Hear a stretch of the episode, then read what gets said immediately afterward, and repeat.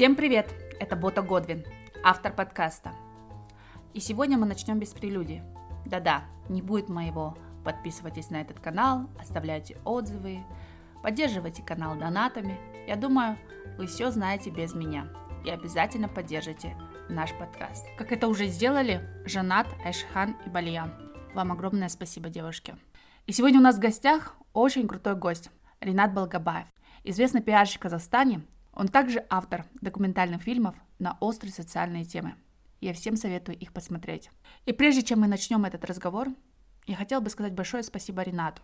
Я знаю, что для тебя личное – это очень личное. Но то, что ты сделал и делаешь каждый день для других людей, стоит отдельных слов благодарности. Спасибо за откровенность и честность. И да, ребята, я понимаю, что тема депрессии достаточно глубокая, вязкая, мрачная. Но то, как мы ее обсуждаем сегодня, я думаю, что поменяет в корне ваше отношение к этой проблеме. Всем приятного прослушивания. Привет, Ренат.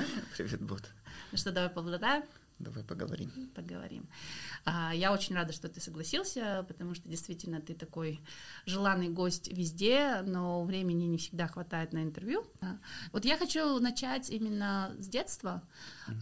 Где-то я прочитала, что ты вырос а, в деревне, и бабушка тебя воспитывала. Ну, я вырос в деревне, да, но воспитывала не сколько бабушка. А, в общем, моя мама была все время на работе. А у моей бабушки 10 детей, моя мама самая старшая, угу. а я был как будто одиннадцатый. Вот. И я все время находился рядом с ними, бабушкой, дедушкой, а мама была все время на работе. Uh-huh. Это было где-то до 10 лет. Потом после 10 лет я уехал учиться в другую деревню и жил у тети. Uh-huh. Поэтому мои, множество моих и успехов, и проблем связано именно с этим. То есть то, что я очень рано уехал из дома, и как будто оторвался, меня очень рано пуповину отрезали. Uh-huh. И я очень рано сепарировался. Вот слишком рано стал самостоятельным но при этом очень многих вещей, которые я должен был увидеть, я их не увидел вовремя. А каких так. именно? Ну, во-первых, э, у меня не было отца, и это, наверное, пол Казахстана таких э, в тот период тоже. И у меня никогда не было ролевой модели, какая должна быть семья правильная. То есть, э, и из-за этого я, я читал много книг, и я романтизировал эти все вещи. И многие вещи я делал, исходя из того, что я читал в книгах то есть смотрел в фильмах, не понимая, что иногда этого не стоит делать. Ну, я не буду прям пример приводить, но в целом я ну, очень понятно. сильно романтизировал многие вещи. Вот. И все равно нужно видеть и проблемы, и какие-то хорошие стороны. Семья, когда она, ну, я не говорю полноценная, но когда она ну, полная, когда есть там мама, папа, два родителя, угу. все-таки э, ты видишь даже на основе ошибок их, что не нужно делать, и на основе хороших примеров, что нужно делать. А тут ты, когда воспитан книгами, какими-то нереальными представлениями там воздушными, это потом может оказаться проблемой, ну, mm-hmm. в дальнейшем. Вот как-то так. Ну и еще э, я очень рано сам, стал самостоятельным, и из-за этого у меня нет авторитетов. То есть э, у меня такая была проблема, что никогда э, ни с кем, я ни с кем не советовался. Вот когда я что-то выбирал, где-то жил, что-то делал, что-то работал, я ни с кем не советовался. Из-за этого это на самом деле тоже плохо какое-то все равно должно быть наставничество. Иногда ты даже, не, вот когда ты вырастаешь, когда ты становишься зрелым, угу. ты не понимаешь, это было правильно или неправильно. А получается, бабушка твоя и мама, насколько есть такая пропасть в понимании каких-то вещей с ними, насколько тебе интересно сейчас с ними разговаривать? С одной стороны, я пиарщик же, и mm-hmm. мне удобно разговаривать с кем угодно, то есть я в этом плане очень такой. Потом у меня мама очень коммуникабельная, нереально, и в этом плане, когда мне нужно по работе, я становлюсь как мама очень коммуникабельным, но так в целом-то я интроверт, и в жизни я там просто так с людьми не коммуницирую, а вот по работе очень много коммуницирую. И в этом плане, когда я приезжаю домой, я их не часто так вижу, вот имеется в виду, где они живут сейчас, там раз в два, в три месяца. И как-то нет проблем с коммуникациями в целом. Ты больше всеми. слушаешь в их... Э, ну да, да, я больше слушаю. Я в целом всегда больше слушаю, чем говорю. А, я дома очень молчаливый, и э, там, когда я езжу в деревню, я очень молчаливый. Но я слушаю всегда, их очень интересно слушать. А, у них очень много такой запас историй, каких-то вещей, там, воспоминаний, которых я там не помню. Вот. И, и интересно послушать их мнение. То есть мы живем все-таки на левом берегу Астаны, и у нас свой взгляд на события там, и на явления. А когда ты приезжаешь туда, это деревня, и еще Павлодарская область, там совсем немножко другой взгляд. Но если возвращаться обратно в детство, да, mm-hmm. то есть э, такой добрый, спокойный, ты был таким же в детстве? Я был очень удобный ребенок, mm-hmm. очень удобный. То есть э, я никогда не приносил неудобств, и это тоже проблема на самом деле. Ну, потом, когда я вырос, я понял, что это проблема. В общем, э, мы все жили, сейчас это называется бедность, ну тогда все жили также одинаково. Mm-hmm. То есть моя мама там доярка, бабушка многодетная, дедушка зоотехник, вот, который очень сильно любил выпивать. Угу. Вот, это тоже сформировало мое отношение к алкоголю в том числе. Вот, и ну, мы жили так. Э, когда развалился союз, совхоз развалился, работы не было, мы держали скот, там я пас коров, барашков, вот ухаживал за скотом, за лошадьми, кролики, вот такое детство у меня было. Я не скажу, что оно было плохое, оно было классное, то есть я тогда думал, что, блин, я, ну, у меня офигенное детство, а когда я рассказываю там, ну, своим там сейчас знакомым, друзьям, которые выросли в городе, там, в условиях таких, у них был там Дэнди и Сега, и они играли в компьютерные игры, там, еще что-то делали, какие-то игры. У меня такого не было в моем детстве. У меня заканчивалась школа, там, я приезжал домой, а, ну, из этой деревни другой, вот, и я косил сено руками, собирал его все лето. Когда сено мы не косили, мы с дядей ходили в лес, готовили дрова. То есть все лето было мое так. Утром меня будили там в 6 утра, и мы шли в лес, там пилили дрова, днем спали, вечером опять шли. Вот такое у меня было. То есть ты взрослым тоже как раз не отказывал даже в возрасте там подростковом, ты мне говорил, я не буду это делать. Не, у меня я... такого не было, да. Ты не просто было. очень спокойно. Я был очень спокойный, и я, мне нравилось это делать на самом деле. Во-первых, я чувствовал как будто свою значимость, ну то есть я делаю пользу для семьи. Потом, а, если бы это было так, что они говорили делай, а сами при этом ничего не делали, угу. это бы тоже, наверное, сказалось мне. Но они сами очень много работали. То есть у меня там мама, все мои там родные, у них культ труда. Угу. Иногда бессмысленного труда. То есть лишь бы что-то делать. То есть мама до сих пор не может просто лежать, у нее нету такого. У нее повышенная тревожность, она соскакивает, там, начинает что-то делать, не может поспать, даже когда очень сильно устала. В этом отношении у нас вот этот трудо, трудоголизм, это вот такая фигня, которая она с детства меня там преследовала. И я вот, э, для меня это не было проблемы, то есть для меня это было нормально. Ну, ты ехать. до сих пор, да, трудоголик? Да, это болезнь, короче. Потому что если я, когда я не работаю, я себя очень плохо чувствую. То есть и с, иногда, и когда я очень много работаю, я выгораю. Но когда только я начинаю типа отдыхать, какой-то себе пробел там. У меня первый э, вот, депрессивный эпизод был связан с тем, что когда я очень много работал, а потом очень резко остановился, вот как будто вот резко остановился, я впал в такое вот уныние. Mm-hmm. Ну, это было вот связано вот, опять же с этим трудоголизмом. И вот детство такое было в целом суровое. Это деревня, там 20 домов, сейчас вообще нету ни одного дома. Эта деревня не существует. Mm. Вот. И, ну, конечно, э, плюс то, что я э, не боюсь физического труда, а, то, что я последовательный, это все оттуда. То есть в деревне ты всегда будешь последователен, потому что у тебя утром, у тебя график расписан на годы вперед. Ты утром просыпаешься, лицо не моешь, идешь сначала там кормишь коров, условно говоря, за ними убираешь, потом ты их в обед поешь, потом их вечером опять кормишь, и все, и у тебя этот цикл круглый год. Как только снег растает, ты их выгоняешь в степь. Да. В этом плане ты очень последовательный, и ты очень легко к монотонной работе готов. Ну, это тоже медитация по-своему хорошая. Да, да, работа. кстати, я да. Я очень кайфую, когда я что-то делаю. Я сейчас пытаюсь заставлять себя убираться, потому что я понимаю, что это вот переключение деятельности, и в этот момент я могу как-то просто. Потому что, опять же, умение отдыхать, э, этому мы учимся, наверное. Насколько ты умеешь сейчас отдыхать? Не умею, не умею. Я вот в детстве не научили это было у нас еще такая вот ситуация, а, если ты спишь там до 9 утра, что ты, позор, там, ты что, спал до 9 утра? И первое время, когда я вот уже жил там в городе, работал, и мама, например, если звонит мне там в 7-8 утра, для нее там был крах системы, что я сплю там в 8 утра в воскресенье. Ну, для нее было такое. И я мозгом-то это понимаю, но до сих пор это не может никак. Ты чувствуешь вину за то, что ты отдыхаешь. Угу. Вот такое. Когда, например, вот там в будний день я никуда не иду, для меня это очень сложно. Например, я могу, э, у меня там 90% работы онлайн, но я не могу сидеть дома. Я не могу работать из дома онлайн.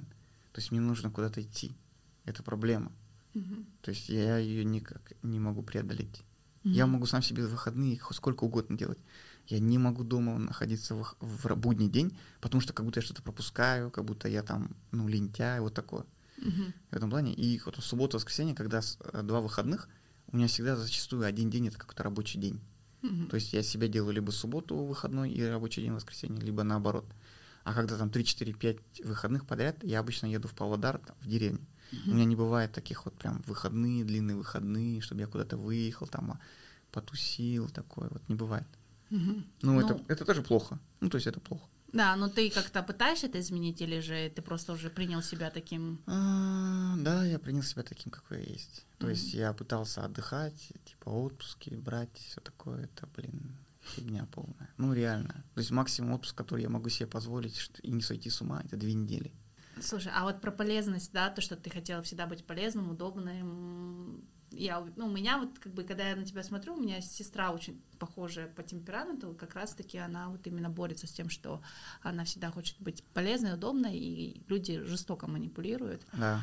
И как ты, учитывая, что там, наверное, какой-то пройден был путь именно с юношества, да, там, в школе, как, как тобой манипулировали, а как это происходило, как ты выходил из этих отношений токсичных, и как ты сейчас это все делаешь, а, решаешь вопрос? Ну, опять же, э, блин, у меня вот очень сильно развито чувство вины, и которое сильно вот, оно, вот эта вот удобность, она же вот как раз на основе чувства вины же. И ты не, не- вообще я ненавижу оправдываться, ненавижу. Для меня это сейчас самое ужасное там.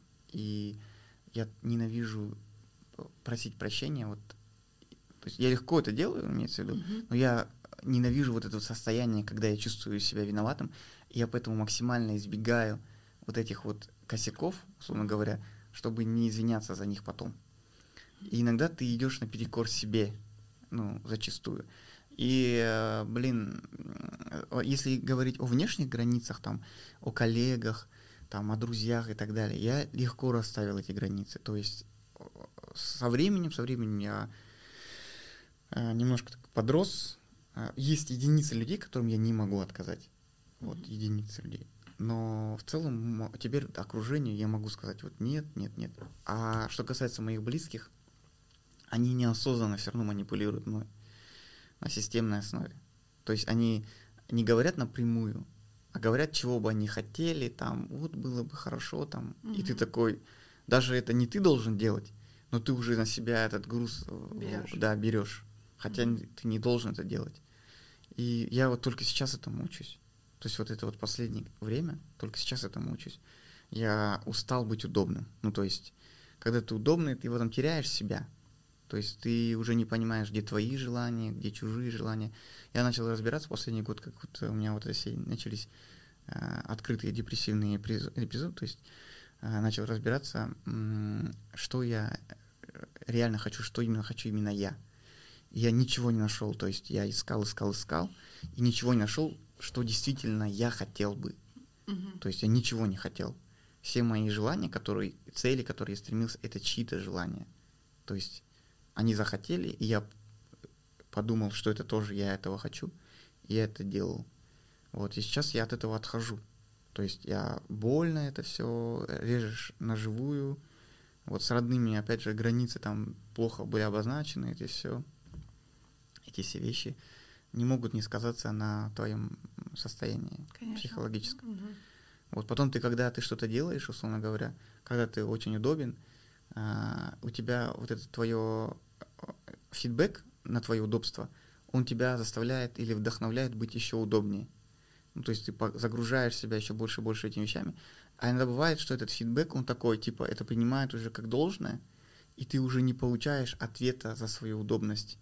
То есть ты что-то делаешь, делаешь, и как будто бы впустую.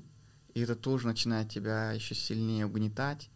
Вот ты в вот этой ментальной ловушке находишься. Когда Мгм. ты выйти из этого не можешь, потому что ты уже посадил всех на свою голову, там, на шею, на куда угодно. Если ты вот это вот начнешь э, разрушать все, для них это будет крах там, и они будут думать, что ты с ума сошел и так далее. Ну, то, что ты там такой плохой стал, изменился в худшую сторону. И ты будешь чувствовать себя виноватым за это. Ну, то есть очень куча много таких Ну, проблем. как, это как снежный ком, то есть ты начинаешь, да, и, И развязаться сложно, и быть там внутри это еще хуже. Да-да-да, ты в лабиринте находишься, ты тыкаешься, тыкаешься в эту колючую стену, и ты все время не можешь оттуда вот вылезти. Ты понимаешь, что тебе это уже нехорошо, но ты ничего не можешь сделать, чтобы... Ну, по крайней мере, ты сразу не можешь из этого выйти mm-hmm. всего. Ну, есть для этого и психотерапевты, и психиатры, и так далее, и, и таблетки, и книги. Нет, а как ты почувствовал сейчас, что ты знаешь немножко хотя бы, что ты именно хочешь? А, я примерно представляю. То есть я начал понимать где-то, что я хочу. Вот. И, конечно, нужно еще сделать много работы, много шагов, чтобы я к этому начал идти. То есть, опять же, мне всегда легко было идти, помогая кому-то, что-то делать mm-hmm. ради кого-то. То есть, например, если нужно было что-то делать ради кого-то, там, стереть колени, э, ну, то есть ноги до колен, там, я вообще без раздумий встал и, и делал.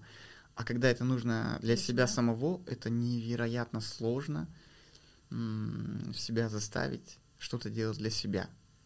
А, какие-то там, то есть это же какие-то элементарные вещи там раньше были. Какие-то вещи, которые тебе приносят удовольствие, что ты мог их сам себе позволить. Даже до такого доходил. Ну, до последний раз что ты сделал для себя? Насколько тебе было сложно вначале это принять? И как ты сейчас уже, может, на автомате, на автомате это делаешь? А, ну, блин, а, я начал все-таки за собой следить. То есть раньше я так... А, а, во-первых, а, как раз-таки один из признаков депрессии, когда ты перестаешь за собой следить, условно говоря. Вот, я начал более-менее за собой следить, то есть не без оглядки на кого-либо. Вот, начал ходить, э, заниматься спортом. Угу. То есть ты раньше это обосновал, это, ой, да, это, типа, типа это там, зачем, да, да, зачем, типа это лишний, там, это, это, это трата времени, очень много времени уходит на это угу. и так далее, там, и, и теперь у меня есть личное время, то есть я посвящаю это время себе. Это очень, наверное, самый главный ресурс, которого нет, когда ты там зависишь от, от, от, от чувства вины там, и так далее, у тебя нет времени на себя. Угу. Вот я сейчас а, трачу время на себя. То есть могу потратить время на себя, и это делаю я с легкостью. Ну, то есть имеется в виду, таких нет больших трудностей, как раньше. Это было там чувство вины по этому поводу нет. Например, раньше так было, что м- вот возникают там четыре выходных. Да, вот возникает четыре выходных. Я такой, так, четыре выходных, это значит, я могу поехать в Павлодар, там надо что-то делать, там, ну, там надо помочь, и все такое, все такое. А сейчас, блин, ну, четыре выходных, наверное, я не поеду в Павлодар. Mm-hmm. Ну, вот у меня есть два дня, я отдохну, два дня я буду там работать, что-то такое. Ну, вот как-то так. Я чуть-чуть немножко научился все-таки притормаживать где-то. Mm-hmm. Потом у меня опять было такое, что м- я не мог себе позволить выехать куда-то отдохнуть, хотя у меня деньги были, потому что, блин, ну это же ты, как ты, ты на две недели, у тебя есть целые две недели, ты должен там то-то, то-то, то-то сделать, вот так.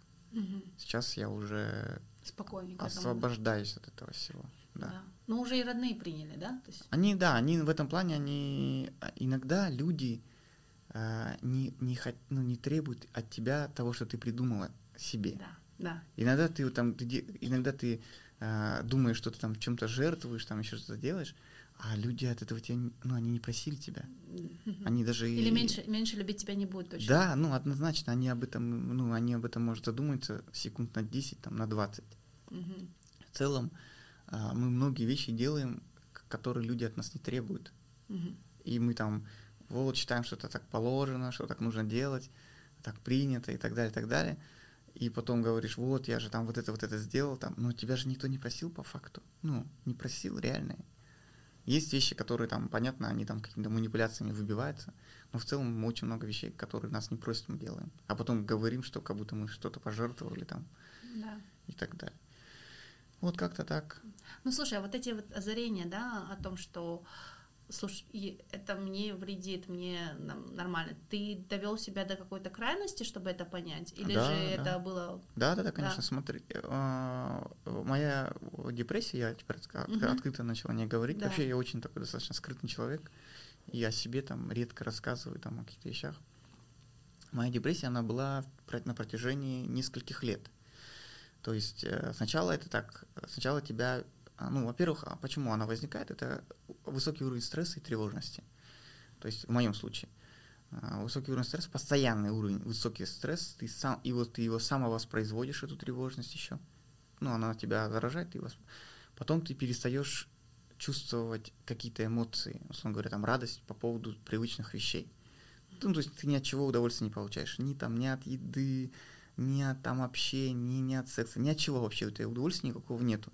И потом ты к этому состоянию привыкаешь, и ты думаешь, что так и должно быть. То есть, что вот это твое состояние, оно так и должно быть. Ну, то есть, что это, это нормально, что все так живут. То есть, без удовольствия, что люди живут, ну, так, как роботы. И ты живешь, живешь, живешь, живешь как робот. Потом какой-то триггер возникает, а, вот, и ты такой, блин, а почему я не могу этого почувствовать, да? Ты такой пытаешься, ты пытаешься симулировать это все, но ну, ты реально не можешь почувствовать удовольствие ни от чего. Вот. И потом ты вообще впадаешь из этого в уныние, ты считаешь себя не таким, как остальные, ты считаешь себя больным и так далее. Потом у тебя нет сил, чтобы это все начать лечить и преодолевать. То есть ты понимаешь, что у тебя проблема, но ты не идешь эту проблему решать. Вот это основная же проблема вот депрессивных людей, что если рядом нет такого человека, который тебя направит и скажет, блин, вот ты уже не вывозишь сам. А твой мозг, он уже не понимает, где он вывозит, там, где он не вывозит. А когда ты привык еще полагаться на себя, ты думаешь, а, я там вытяну это, ничего страшного, это пройдет там. Потом какой-то маленький всплеск происходит чего-то, ну, каких-то хороших новостей, ты думаешь, а, ну нормально же все. А потом ты опять в это погружаешься, вот. А кто у тебя? Тебе кто-то помог или же ты а, сам? Нет, как... была такая ситуация, что я довел себя до крайности совершенно. То есть э, в прошлом году, то есть, ну, это была депрессия, там велотекущая uh-huh. и так далее. Она там. Сначала она была сезонная. Uh-huh. Словно говоря, каждый год в ноябре я впадал в страшное уныние.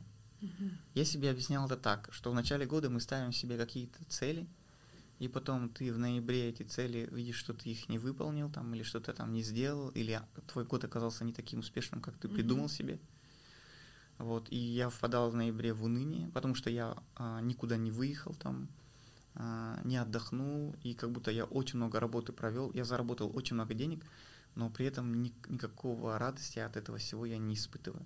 И каждый год это вот был какой-то ноябрь, я всегда говорю, пережить ноябрь, у меня всегда было такое. Mm-hmm. Я прям вот... Э, придумывал себе какие-то занятия, как, как, какие-то командировки бесконечные, тренинги, что-то куда-то ехал, летел, бежал, лишь бы ноябрь пережить. Ну, вот эту дыру заглушить, да, эту пустоту. Да, да дыра, да. вот эта ноябрьская, она.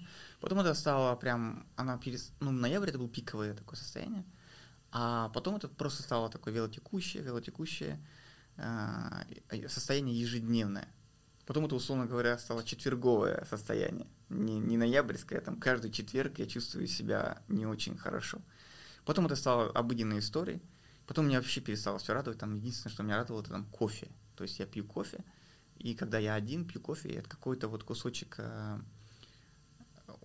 не знаю, счастье, да, да немножко? Оно не счастье, это какое-то вот немножко э, спокойствие к, к настоящему своему, вот так скажем. Угу. Вот, а потом э, случилась пандемия, как будто бы сначала было все хорошо. То есть у меня были там э, проекты, запасы какие-то. Я там вообще очень... Я впервые в жизни никуда не ехал, никуда не шел, никуда не бежал, никуда не ходил. Mm-hmm. Э, начал читать книги, там что-то такое опять. Смотреть сериалы. Первое время было как будто бы окей. Потом уже стало не окей. То есть я 3-4 недели посидел. Вот у нас был самый жесткий карантин в Астане. Я так посидел, и что-то я уже начал какие-то проекты придумывать такие, чтобы это много времени у меня занимало, опять же. А, потом а, я заболел, потом, ну, то есть я заболел э, ковидом, да. да, да, да. Потом после этого ковида очень долго восстанавливался. А, то есть как, как будто вот эти дементоры вы, высосали из тебя силы. Был такой период времени. Просто вот Общение как. Да, то есть энергия. очень сильная усталость была. Угу. Во-первых, все, все очень сильно болело, потом была очень сильная усталость. Я как-то еще это дело все заглушал спортом. То есть я начал заниматься спортом дома. Я купил себе турник, повесил на балкон. а, я начал там отжиматься, что-то делать, хотя я вообще не спортивный человек, максимально не спортивный, никаким видом спорта никогда не занимался, да. на физкультуру не ходил.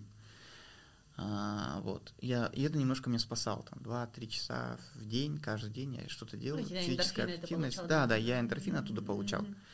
Вот от этой усталости потом в конце. Вот. Но потом, э, когда я э, переболел, там уже спорт отвалился. Потом я начал... А, у меня было очень много всяких триггеров, связанных с пандемией. То есть это вот именно мое разочарование, то, то что происходит в обществе. То есть в людях очень сильное разочарование. Тогда был и тюлень, тогда были вот эти mm-hmm. все истории с перепродажей, спекуляцией на лекарствах. Mm-hmm. А, потом, как люди халатно относятся к своему к чужому здоровью. То есть очень много таких вещей, которые mm-hmm. сильно меня задевали. Вот я начал из-за этого снимать документальные фильмы mm-hmm. по тем проблемам, которые меня начали волновать очень сильно прям. Вот и в процессе документальных фильмов я сталкивался с большим количеством негатива. То есть в производстве фильмов ты общаешься, ну, темы не самые радужные. Да, да, Ты общаешься с очень многими людьми, которые жертвуют того или иного. Я такой эмпатичный еще. Я все через себя вот это проношу. Угу. Это все загружало, загружало, загружало, загружало, загружало. Я чувствую, что я вот прям не вывожу. Угу. И самым главным триггером стал это, а, когда умер дядя мой от ковида. Mm. Это старший, ну, а он второй после мамы, получается, мама братишка на год младше. Он такой был а, ну вот добрее людей я не знаю. Ну вот mm-hmm. реально я не знал добрее людей, чем он. Он такой реально был градообразующий, то есть у нас он был системообразующий в семье. Mm-hmm. Это человек, который, несмотря на то, что у него какие-то там сложности, он всегда приходил всем на помощь. То есть такой. И он тоже вот на, не употреблял алкоголь, такой вот э, очень э, там трудолюбивый, трудоголизм, три работы. Вот такой человек, он сам себя загнал mm-hmm. и потом заболел. Из-за того, что у него несколько лет назад был инсульт, mm-hmm. он был в группе риска, но он не верил в это вот, что это опасно.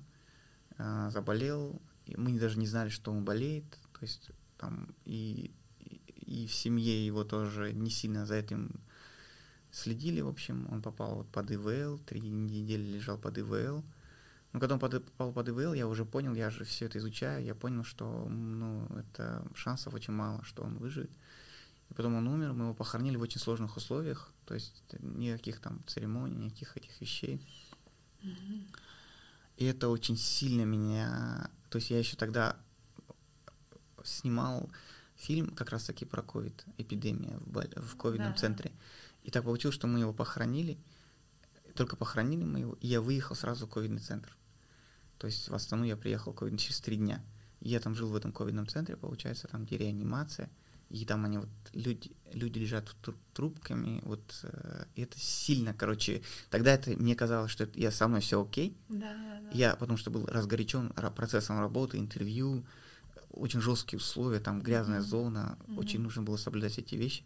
Потом я 7 дней монтировал этот фильм, то есть мы его нереально короткие сроки сделали, покрасили, выпустили. И вот мы его выпустили, это был как раз конец декабря, и все, короче, и меня размазало просто, потому что я, я как раз закрыл все проекты, это же конец года, закрываешь все проекты, mm-hmm. закрываешь все акты, закрываешь все, все, эти, вещи, все эти вещи, выплатил все э, долги по зарплатам, и такой сел, и у меня вообще свободное время появилось. То есть за впервые там за осень, за всю осень у меня появилось свободное время – и меня размазало реально. То есть я никогда себя так плохо не чувствовал. То есть я все время у меня было нереальные эмоциональные всплески там. Uh-huh. Я человек такой еще, я э, ну там с 10 лет, потому что я, вот возвращаясь с детства, я когда у нас мы поехали в другую деревню жить, uh-huh. я очень много ревел там, потому что я хотел домой, а, другая школа, там другие дети совершенно там ты из, как будто как изгой, ты непонятное, короче, такое состояние. Да, да. И потом скучал очень сильно. Потом я научился не скучать, я научился не плакать. То есть mm. я всю жизнь не, не плачу. Но за последние вот эти полгода я плачу больше, чем за всю свою жизнь с младенчества, условно говоря. Там. Чего выплакиваешь? Да, рыдаю там по любой там какой-то причине, там любая мелочь, она может вывести меня там. Ну, сейчас уже нет, угу. но в тот период, когда пиковый. Угу. То есть я погружался во тьму реально, во тьму себя. Вот. И это было очень так все, очень было тяжело. Я понял, что я не вывожу. То есть это был прям точка, пик. Я уже перестал осознавать, где реальность, где мое придуманное вот это вот mm-hmm. состояние, где это реальность.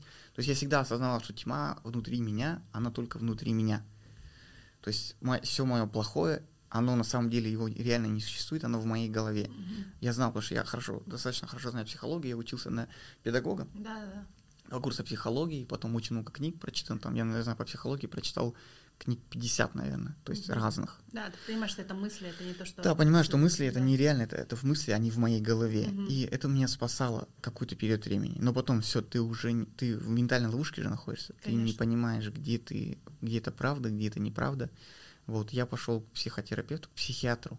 То есть человек, который работает психиатром в психушке. Да, ты, то есть ты уже понял, что здесь да, просто да, там психолог. Психолог, да. Я изначально я к психологу не хотел идти, потому что психолог это игры разума. То есть мы сидим там и болтаем и меримся знаниями, условно говоря. Mm-hmm. То есть было бы в моем случае. Mm-hmm. Даже когда я пошел к психиатру, первые там первые сеансы, первые встречи это были игры разума. То есть mm-hmm. я проверял ее на знание по факту. То есть знает она вот это или не знает. Она это очень быстро преодолела. То есть mm-hmm. она очень ну, понимала, что где я, что такое. Пыталась меня там расколупать. И Слушай, первый... у тебя горе от, от, от ума точно у тебя. Ну, было такое, да, да. И, в общем, она меня расколупывала, расколупывала, и э, я потратил первые полтора месяца лечения на то, что я реально не, не говорил правду, всю правду, то есть о своем состоянии. Вот, и, ну, то есть я говорил эмоционально, э, ну, свои эмоции рассказывал, но при этом я не объяснял причины, почему, как это все случилось, как все это и потом, когда я уже э, лечение не помогает, условно говоря, я там начал уже на таблетках, то есть я сразу пришел за таблетками. Я пришел сразу за таблетками.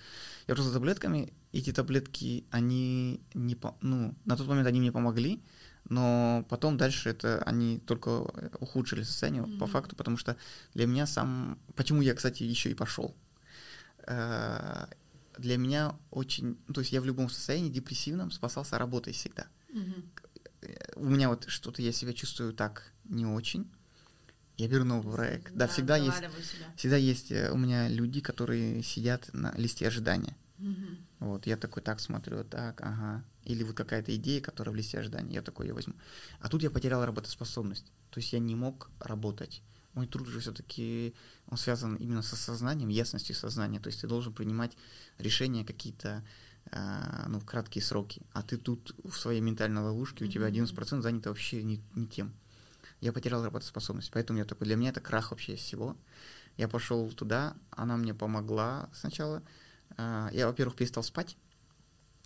А, я начал спать. Я, она мне назначила Менсер, такое лекарство, я не знаю, кому-то оно очень хорошо помогает, но в моем случае Э, я вот пью его, и на следующий день полдня меня, они, они у меня пропадают просто. Mm. Я встаю в 8, но просыпаюсь по факту я в 12. То есть мой мозг просыпался только в 12. То есть ты в каком-то затуманенном все время состоянии ходишь. Ну, то есть ты все осознаешь, но тут у тебя реакция вообще замедленная. Да, да. Ты, я пил ведрами кофе, под ведрами кофе, чтобы к 12 стать нормальным. А у меня все встречи утром всегда. Я консультацию утром назначаю. Это уже такая древняя, там, давняя привычка. И эта вот потеря опять работоспособности моей, она меня сильно тоже задерживала. Вот. Я потом перешел на другое лекарство, которое, наоборот, оно меня более-менее там активизировало. И сейчас все окей. Ну, окей, то есть я не возвращаюсь в то состояние. Понятно, что депрессия у меня никуда не делась. А, я не знаю, сколько мне сейчас не жить там. Вот.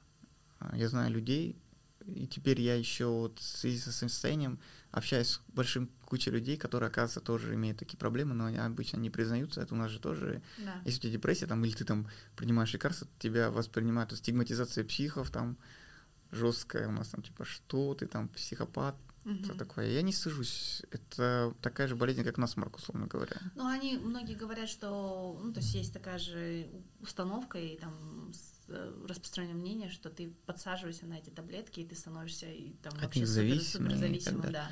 Блин, э, знаешь, э, в этом случае, даже если так произойдет, это лучше, чем ну что-то с собой сделать, условно говоря, там да. как-то себе навредить. В этом отношении ты все равно ты не живешь, вот по факту. А у тебя были какие-то мысли о том, что суицидальный? Да, или- конечно, да? это последнее, вот почему я там э, и обратился, потому что все уже, я дошел до пика, то есть я дошел до пика, то есть э, а, она даже первое время боялась со мной работать по факту, психиатр. Она думала, что мне надо там в клинику положить и так далее, и так далее. Мгм. Вот она, я писал там документы, эти заявления, что я с собой ничего не сделаю. То есть это такая страховка а, для них. Но у меня э, почему со мной легко было работать? Потому что я выполняю обещания. Мгм. То есть я пообещал, все. Мгм. Если я пообещал, что я там ничего не сделаю, условно говоря, то я, значит, ничего не сделаю. А как это приходило? Просто мыслями или же... Нет, это волнами. То есть Волнами, ты, да? ты, ты- ты вот бывает, тебя так накрывает, ты не понимаешь вообще, для чего, для чего ты вообще, для чего ты живешь вообще. Мгм. Есть такая проблема. А, Когда тебе жизнь безрадостна, долгий период времени, она тебе ничего радость не приносит, и ты такой думаешь, а зачем А тогда зачем, вообще, да? да. Потом ты попадаешь в эту ментальную ловушку, что с тобой ничего хорошего больше не произойдет. Мгм. То есть ты думаешь, ну ты все увидел, ты все понял. Это же опять проблема людей горе от ума. Мгм. Ты такой, «Мгм, самое лучшее твоей жизни уже позади. Вот. И самое худшее, самое лучшее позади, и с тобой уже ничего не произойдет в целом. Мгм. Вот. И ты в этой ловушке живешь в башке твоей Мгм. и думаешь, а зачем? Ну зачем дальше продолжать жить такой жизнь? Вот как я слышала, потому что ну, у меня не было этого, да, но как я слышала, что это прям вот действительно вот это в голове идет мысль, и ты ее просто не можешь остановить. Да, навязчивая, Она, очень да? навязчивая, она бесконечная. Она вообще у тех, кто в депрессивные эпизоды впадает, это может вообще не связано с суицидом, а вообще в целом какая-то мысль. 80-90% мыслей, они одни и те же. И нужно вот осознанность проявить, выйти из вот этих мыслей, вспомнить, что тьма в твоей голове только в твоей голове. Ее на самом деле не существует. Любые другие люди, которые бы посмотрели, как я живу, а, на мой уровень доходов, то, чем я занимаюсь, они подумали, ты, ну, ты Кот- всё, да, да, да. кеткен, вот такое Мгм. у нас отношение, например. Мгм. Что там, вот, еще учитывая то, что я очень скрытный, нереально скрытный даже для своих родных там, я никогда не говорю там о том, что у меня болит там, или какие у меня проблемы, и так далее, и так далее. Это доводит до такой степени, что ты какой-то период времени думаешь, что тебя никто не поддерживает, что там все такое, и потом они тебя не привыкли видеть таким размазанным. Для них тоже это очень сложно. Мгм. Вот. И как-то так. Но в целом а, я рад, что... Я очень сожалею, что я пошел поздно. То есть мо- можно было все эти проблемы решить а, несколько лет назад. Мгм. Может быть, даже просто психологу походя, там, отпустить вот эти все триггерные точки болевые, которые... Я их... Самое тупое вот из всего этого, Мгм. что ты их прекрасно осознаешь. Но твой мозг, он начинает утрировать все, Мгм. любую проблему утрировать. Потом твое состояние, а, биохимическое состояние мозга. Ты сначала а, сам себя в это состояние вгоняешь, а потом мозг твой находится вот это биохимическом состоянии, уже такое эндемическое, внутреннее, вот это все процессы, которые не позволяют тебе выйти из этого состояния. Мгм. И вот как раз таки таблетки, они помогают а, вот в этом направлении. Они позволяют биохимии мозга нормализоваться. Вот. А психотерапия, она помогает вот этих, с рельсов этих мыслей сойти. Мгм. Потому что ты думаешь одну и ту же, одну и ту же херню вообще бессмысленную, Мгм. бессмысленную зачастую.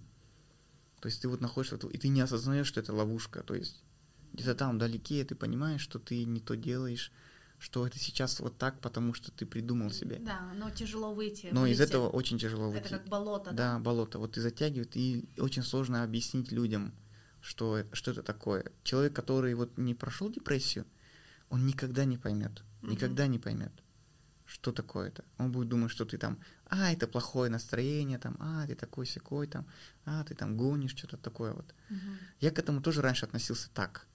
То есть, э, при том, что я хорошо знал психологию, а, к депрессии я относился, ну, ну так, Мгм. Депрессия, депрессия. То есть это такая болезнь, которую ты должен пойти сам и вылечить ее, как больной зуб. Вот. А ты не понимаешь, что это болезнь, которая сама воспроизводит себя. То есть это как, не знаю, как раковая опухоль. Мгм. Ты вот вроде что-то пытаешься делать, а она там размножается со страшной скоростью. Вот такое. Но мне кажется, еще э, тип людей, вот как, как, как ты, как интроверты, те, которые в себе держат, они более еще подвержены этому, потому что вы как раз-таки не, не умеете все это воспроизводить, все свои Да, мысли, эмоции, да, да, и да, кому, да. кому-то рассказывать. Это очень сложно. То есть я вот только, только недавно, и, возможно, благодаря депрессии, я научился, ну, пытаясь рассказывать о своих проблемах, разговаривать о них. То есть я никому, там даже близкие, очень близкие друзья, там есть э, только мой один друг, э, на- с которым мы э, и сошлись, стали более крепкими друзьями, потому что у него было примерно такое же состояние. Мгм. То есть и мы с ним обсуждаем это все. Только с одним человеком я могу обсудить свою депрессию по факту. Ну и с психотерапевтом. Мгм. А остальные люди, они никогда не поймут мое состояние. Потому что мне придется рассказывать какие-то вещи, которые слишком личные для меня. И опять же, вот этот блок, рассказывать личное, я, я его, ну, я, наверное, невозможно никогда его не преодолею. Мгм. То есть Э- Это, ну, да, это не всегда важно, чтобы там, на все услышали. Да, я Хотя вот я, если пару да, я человек. не могу. Например, вот э, в этом плане я не могу, никогда не стану лайфстайл-блогером. То есть, потому что даже выкладывать там, что я ем, куда я хожу, для меня это уже сверх, Личное, да. Да, нереально сверхличное. Да, Да, мы это- когда с тобой договаривались, ты сказал, что вот есть зона, да, это не обсуждаем, и это, да, да. да. Нет, у меня, для меня это терапия, по-своему, вот даже тот же, этот же подкаст или разговаривать на какие-то вещи. То есть меня, например, кто-то недавно из моих близких, близких родственников сказал, ну ты так вот транслируешь такие хорошие вещи, а в жизни ты же не такая идеальная. Я говорю, да я и поэтому транслирую, что для меня это терапия, чтобы еще раз себе доказывать и проговаривать, что вот, что бодипозитив это нормально. Я все равно комплексую из-за своего веса. Я там какие-то вещи, там, я все равно там жмочусь на себя, но проговаривая про любовь себе, разговаривая, я себе говорю, что, чувак, ты должна тоже это так, так же жить. Это, это сложно. Да, да. Ну, я э, тоже удивляюсь иногда, потому что мы смотрим же на людей, на вот аватары в соцсетях. Мгм. смотрим на них, они мы какой-то образ создали в себе в голове. Даже тебя, я помню, я сейчас слушаю там подкасты и там читаю твои интервью и какие-то посты читаю, и вообще не могу сопоставить ту боту, которую я видел тогда. Да. Такая уверенная красотка ходила там. И то, то, что ты рассказываешь, у меня не складывалось картинку в одну. Да, это Понимаешь? же. Да, это то же самое. Я, я, конечно, в принципе, понимала, что ты такой интроверт, такой очень спокойный человек, но мне, кажется, мне казалось, что именно такие люди, они как раз имеют хороший баланс в жизни. Ну, все очень... Э, Это было, это Да. было до какого-то периода времени, я все это сохранял, то есть, э, ну, высокий, невероятно высокий уровень стресса, то есть невероятно, то есть у меня был нереальный уровень стресса и повышенная тревожность. Это, эти синдромы можно было снять еще там э, в начале, то есть когда ты там усугубляешь, еще вокруг тебя люди, которые такие же, они еще сильнее утрируют проблему, Мгм, они тебя тянут в эту проблему, мгм. то есть и ты не можешь из нее выбраться, ты как будто бы пытаешься, в- вот, как будто вы тонете вместе, и ты такой пытаешься глоток воздуха Мгм. сделать, но Правильно. так, да, тебя тянут вниз. Вот такое состояние. И даже самый не- нереально терпеливый человек, ну, я очень терпеливый человек, то есть я могу там ждать очень долго. Но вот даже во мне это все поломалось. То есть и э, для меня это тоже было сложно осознать это, что я поломался. То есть я как будто был биоробот. То есть я себе... Все говорили, о, ты биоробот, биоробот. Мне говорили. Те, кто люди, которые меня знают, там со мной работают, а, они такие, «Так ты там не спишь, не ешь, там вот куда... Ну, там, то есть вот у тебя режим такой бешеный. Ты там... И при этом, а, кроме того, что бешеный режим, ты э, не проявляешь никаких негативных эмоций. То есть по этому поводу. Тебя что-то беспокоит, ты такой, а, ладно, Мгм. там что-то тревожит, ты такой, «А». ну оно все внутри, оно никуда не Конечно. делось, оно все внутри там бушует, там внутри мне всегда был ураган сомнений на- по поводу всего. Правильно я делаю, неправильно я делаю. Вообще, что такое правильно? Нужно ли делать правильно? То есть это правильно, правильно, правильно, оно было заложено в детстве, ну, то есть, что надо делать правильно, вот эта установка. Да. Должен быть все. А критическое мышление тоже в это время так, типа, Да, да, и тебя, сомневающийся да, человек. сомневающийся, ты сомневаешься, что такое правильно, и потом ты же не видел, как правильно, ты не знаешь, как правильно, никто не знает, как правильно. Вот. И из-за этого у тебя все время в голове вот этот вот бардак. Но в целом есть же какие-то базовые штуки, которые позволяют э, как, как минимум внешне сохранять баланс. Вот это вот ты, главное, должен не навредить людям, никому. То есть самое первое, если я чувствую какую-то негативную эмоцию по отношению к человеку, я себе начинаю, так, слушай, ты что-то, значит, не туда идешь. Все, успокойся. Мгм. Все, это меня возвращало. Не навредить людям и по возможности делать полезное, хорошее, то есть помогать. Вот Мгм. все. Вот эти две базовые вещи, если они присутствуют тебе, ты, ты нормально живешь, коммуницируешь даже в любом состоянии своем ужасном, по тьме, ты продолжаешь функционировать как, ч- ну, да. Да. Ну и последний давай момент. Что ты сейчас делаешь для профилактики, чтобы не уходить, ну, кроме таблеток и психотерапии, что-то еще, может быть, бытовое в рутине? А, Спорт, вот мгм. спорт очень сильно меня сейчас прям спасает спорт, если честно. мгм. Потом а, я опять начал читать книги. А, был такой период времени, я очень, ну, очень много читал. Всегда очень много читал, всю жизнь, там, с детства, с младенчества, там, как только научился буквы распознавать, читал. Потом какой-то период времени я не мог читать. То есть я не мог сосредоточиться, если это прям вот, ну, на художественной литературе вообще. То есть я не мог читать художественную литературу. Я читал, ну, то, что мне нужно по работе, все. Self-help, да? Да, все остальное вот потом, а, а у меня всегда было очень много интересов. Я чувствую, что я пропадаю. У меня всегда было очень антропология, психология, биология, физика. Там я до сих пор читаю, я до сих пор смотрю. Я опять вернулся в это состояние сейчас. Мгм.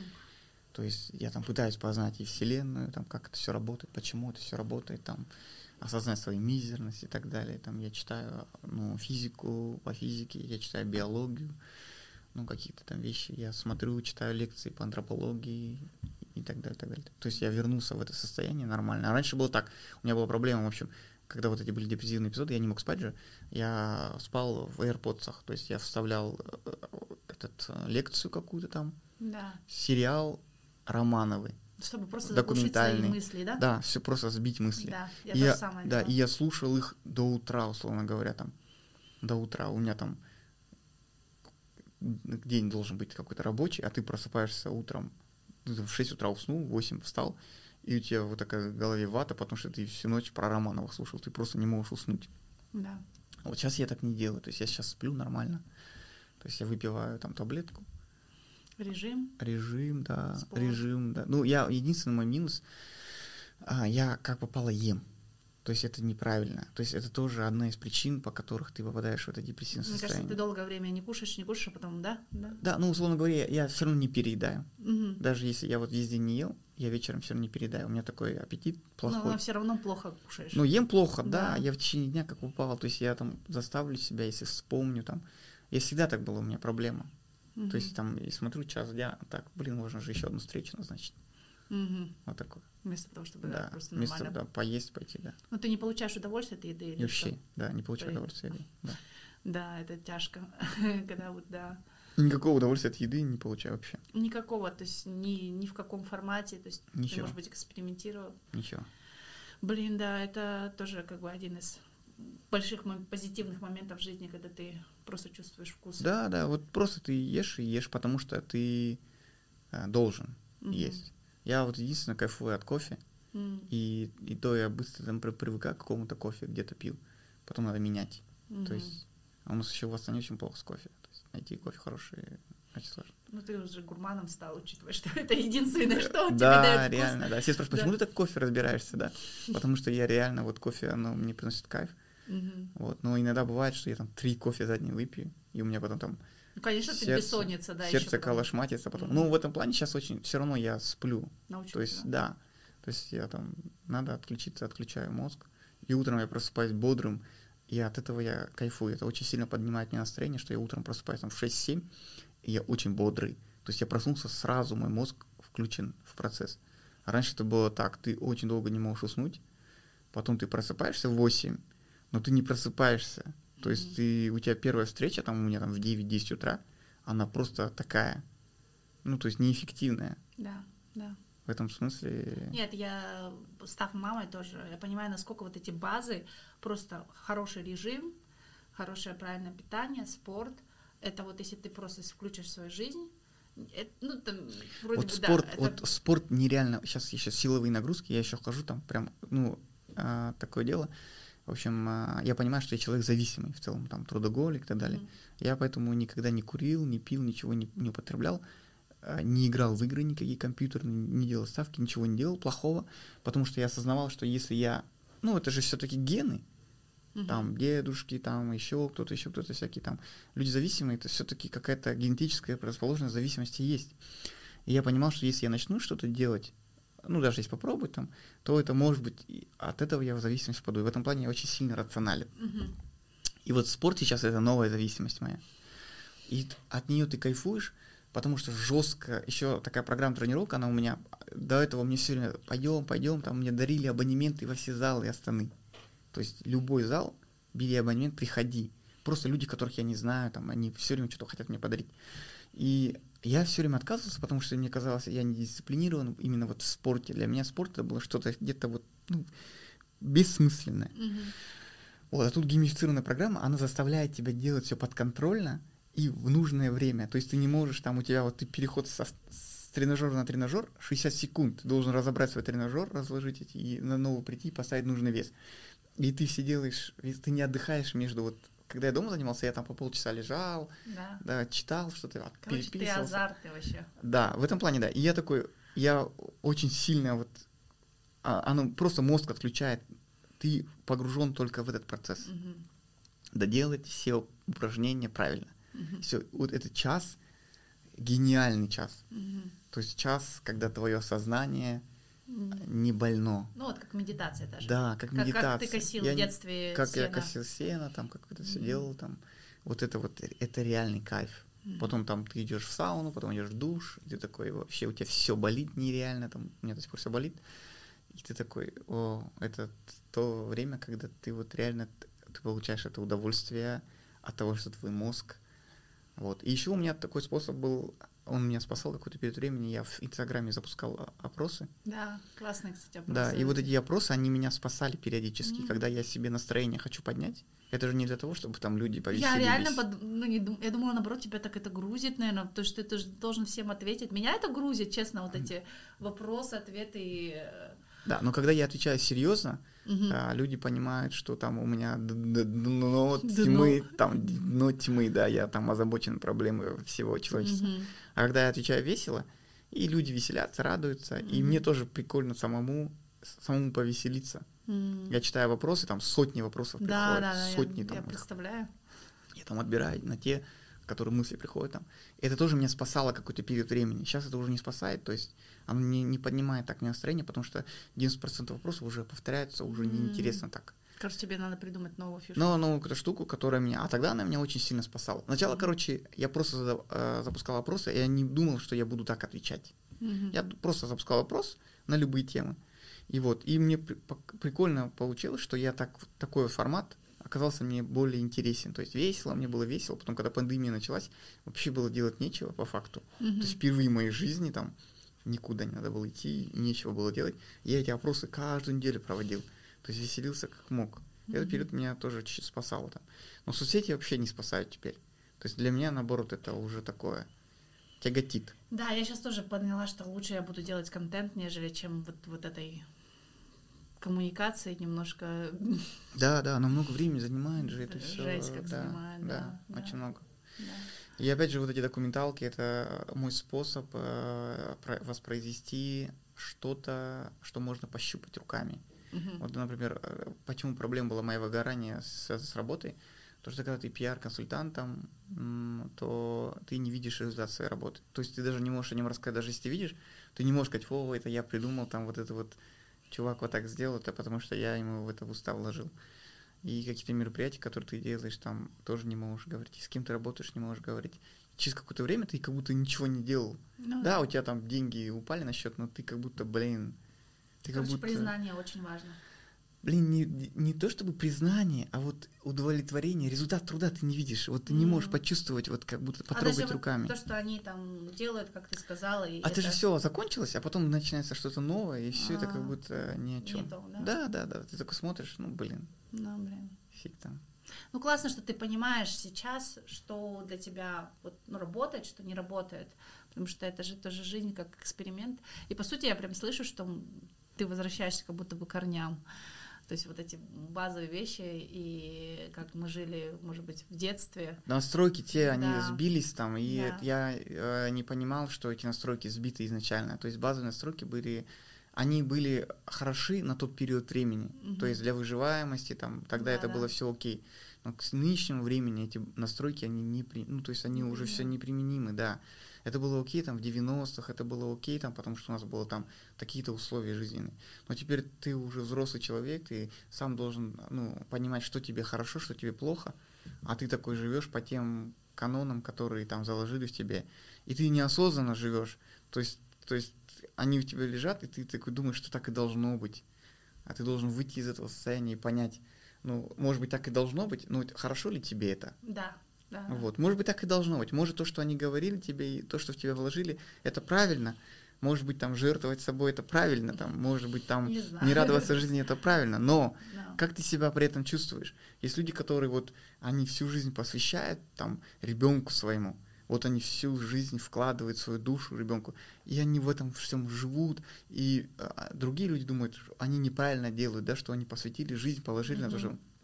Но если человек в этом себя счастливо чувствует и гармонично, и с ним все окей, и он удовлетворен тем, что происходит, пусть он так живет, Мгм. окей. Но если мне это не подходит, то я не должен так делать. Да. Не должен. Не нужно, нужно жить так, Спрашивать как... тебя, да. Да, тебе это надо или не надо, ты кайфуешь от этого или нет. Если ты, если ты не кайфуешь от жизни, если ты не улыбаешься, если ты не смеешься, значит, ты что-то не так, значит, в своей жизни что-то не так. Мгм. Ты должен что-то делать или ты должен что-то изменить в себе, чтобы вот относиться там к каким-то вещам. Потом говорит, почему ты не радуешься мелочам там? Ну, тебя реально, ты не можешь симулировать. То есть я Мгм. не могу симулировать радость по, по какому-то поводу. Мгм. То есть не умею я. Не, ну и многие люди стимулируют, но потом до- надолго-то их не хватает. Ну, есть которые люди, вот они такие, вот у меня там есть тоже такие ха-ха-ха, хи-хи-хи, они такие всегда а, восторженные. Нет, ну ты же знаешь, что на генетическом уровне есть люди, которые могут действительно быть на позитивчике, и а, есть, которые, как мы, немножко, да, вот туда-сюда, и уже депрессняк, да? да, да, А, да, а вот некоторые вот просто Ну, есть, ну, если я вот прям смотрю, э, есть, да, я, Да? я знаю таких людей. Я прям им белой завистью завидую. Я считаю, что они очень крутые, я прям им завидую, думаю, классные чуваки. У вас либо там все проблемы, ну, нет проблем с, с ментальным там, здоровьем, все окей. Но есть вот такие, которые прям вот они живут, они такие, м, вот же бывает, ну, как сериал ты смотришь их жизнь, и они такие все фотосессии, такие, все такие очень, не знаю, ровная кожа, такие 32 белых ровных зуба. И они такие восторженные по, по, любой, по поводу любой бабочки там и так далее. А я вот не могу так. Ну, то есть для меня, чтобы вас, вас ну, чтобы получить вот этот пик эмоций, какой-то там позитивный, а, блин, я не знаю, что должно произойти. М, И мне когда вот психолог, психиатр спрашивал, когда вы последний момент, последний раз чувствовали себя счастливым, там какой-то вот всплеск счастья такое. И, блин, я очень долго вспоминал, по факту. Очень долго. А что, когда это было? В общем, а, я был, я поехал в Европу а, на матч Барселона-Реал. Ну, вообще отдыхать в Европу. И мы купили экскурсию на Камп Ноу. Это был Мгм. матч, попасть, это была такая мечта. Мгм. Ну, попасть на Эль Классико, оно там самый знаковый матч футбольный. Ну, мало мечт вообще, на самом деле, таких вот мечта вот такая, не, не какая-то вот такая. Я вот такой думаю, надо эту мечту выполнить, все такое. По факту она нич... Я вот когда попал на Эль Классико, я каких-то супер эмоций не испытал. То есть, ну, это было классно, вау, типа, вау, но не, не пик. Но за день до этого, короче, мы купили экскурсию, я купил экскурсию на Камп Ноу, а, вот этот стадион. И оказывается, за день до Классика не пускают на стадион. М. То есть я хотел пройти экскурсию, посмотреть стадион, эту чашу. Это самый большой стадион в Европе, там 100 тысяч Мгм. человек вмещается. А я купил экскурсию, зашел в музей, походил по музею, классный музей, офигенный, там все эти трофеи, ну, атмосфера, иностранцы, все такое. И смотрю, там проем какой-то, люди выходят, выходят туда, ну, в это, в светлый такой проем. Я такой за ними иду, и хоп, я выхожу на стадион. Получается, выхожу, оказывается, там какая-то экскурсия для школьников отдельно организовали, там ленточкой огородили только вход. Где французские школьники приехали, для них открыли, получается, этот стадион. Я вышел, и вот эти эмоции, что я не ждал же, что... Я, Да, да, я да. думал, что если я туда не попаду, попаду только завтра там на матч. И вот эти эмоции, прям было вау.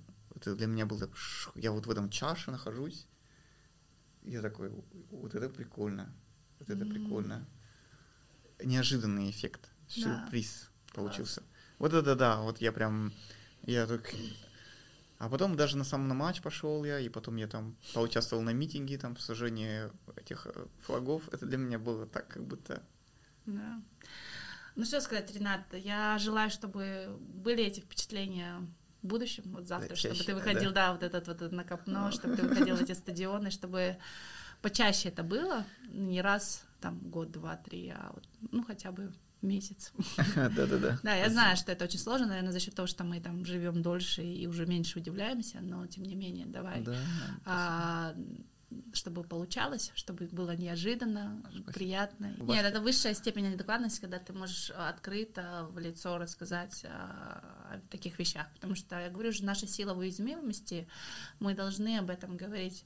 А, насколько много людей ходят с таким грузом и не могут рассказать. А когда вот такие люди видят, что ты такой сильный человек, адекватный, да, ну и у тебя это тоже происходит. У меня это... вот в ленте там в Твиттере э, одна э, бывшая коллега обрадовалась, что не только она сидит на антидепрессантах, потому что мы там целой веткой обсуждали антидепрессанты, кому какие пошли, кому mm-hmm. не подошли, потому что очень важно понимать, что ты не один такой. Да. То есть очень важно, потому что ты себя чувствуешь и так ущербным, что ты психопат, что ты еще какой-то там такой секой там.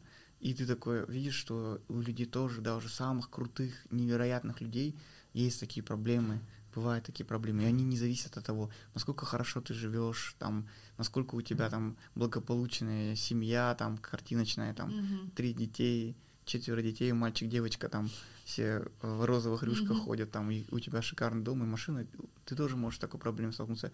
И там недавно смотрел документальный фильм про депрессию э, Пивоварова. Mm-hmm. Классный фильм, я, кстати, я всем рекомендую. Да, да. Посмотрите выпуск редакции про депрессию. Для тех, кто не понимает, это как раз немножко приоткроет. Там была одна бесячая психолог из региона, из Перми. Она говорит, работяги не болеют депрессией, типа вот ему некогда там болеть. Это же чушь на самом деле. Это чушь. Она говорит, там, что очередь, да, да, просто они к ней не приходят, потому что у, него, у них нет на нее денег, у работяг.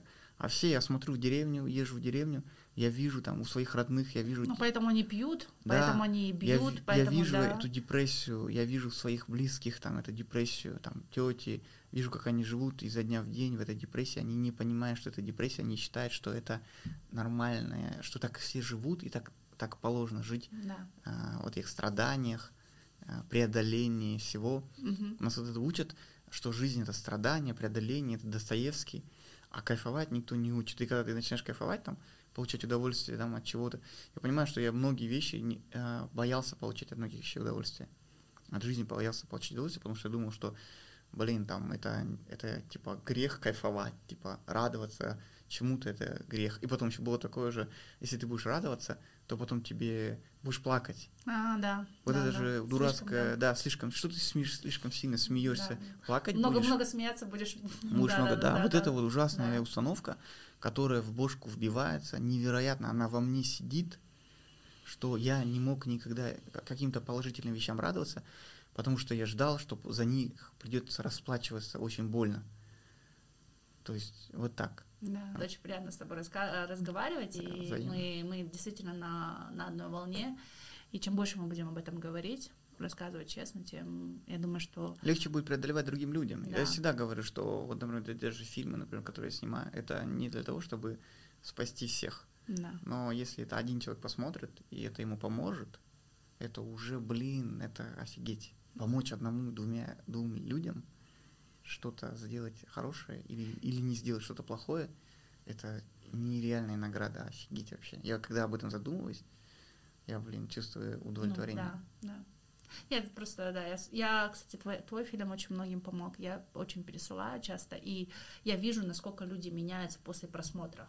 То есть мне пиш, писали, я про бытовое насилие тоже поднимала тему, мне писали, ну, ну, я вот же нормально живу в своих отношениях, это вот эти женщины, они позволяют себе. Mm-hmm. И я просто уже, ну, мне очень сложно им отвечать, я говорю, ну, во-первых, ну, как бы у тебя, наверное, бабушка, да, тоже, если ты говоришь, дедушка пил, они же все пил и бил, это прям рядом, да? Ну, в моем случае, у нас в Э. случае не было вот А, вот этого да, насилия. а, вот ну. мо- на моих глазах вот этого не было вот именно, М. потому что бабушка, она может кого угодно А. настучать, вот в этом плане. Молодец. У меня вот не было вот А. примеров на моих, но у, у меня был один эпизод, который вот меня триггернул, это вот э, произошедший в деревне, и он до сих пор у меня, за мной вот это вот, э, почему я, у меня такое отношение к этому всему. М. Там, в общем, была такая семья, там пятеро детей, муж избивал жену периодически очень сильно, и она ушла вместе с детьми в другую деревню к своим родным, и пока шла, они все замерзли. М. То есть они все погибли от мороза. То есть там был взрослый мальчик, там 17-16 лет, и маленький младенец, они все замерзли. А, И потом вот этот э, мужчина, он их похоронил, и на 40 дней он повесился у них там на кладбище. То есть это меня настолько потрясла история, что она у меня всегда где-то сзади, она вот... И всегда эта тема бытового насилия для меня очень такая отвратительная, а, на которую я могу там, то есть я еще буду продолжать эту тему и снимать, и Не, говорить. правильно. Спасибо тебе за откровенность, честность. Я понимаю, что очень сложно это делать, но я, я очень благодарна, что ты это делаешь. А, Все, что нас не убивает, это терапия. Спасибо тебе. Все, спасибо, да, всем привет, слушайте, вот. Ну вот, завершился наш разговор с Ренатом. Большое ему спасибо за откровенность и честность. Я думаю, что если вы дошли до конца с нами, то вы понимаете, насколько большую вещь сделал Ренат, рассказав об этом всем нам. И да, хотелось бы обратиться ко всем, кто слушает этот эпизод. Может быть, вы слушаете не первый раз наш подкаст, или, возможно, впервые. Пожалуйста, подписывайтесь на нас, оставляйте сердечки, звездочки, другие значки, чтобы поддержать нас и чтобы другие узнали об этом подкасте. Делитесь этим эпизодом в ваших социальных сетях. Инстаграм нашего подкаста поболтаем. подкаст. Мой инстаграм бота, нижнее подчеркивание Оксфорд. Следуйте за нами, и я буду стараться не снижать планку нашего подкаста, о котором мы уже заявили. Да, здесь много искренних разговоров. Да, здесь все на чистоту. Да, мы здесь все нормальные. Пусть немножко фактап. Удачи всем, хорошего дня, обнимаю. С вами сегодня были Бота и Ренат. Спасибо, пока.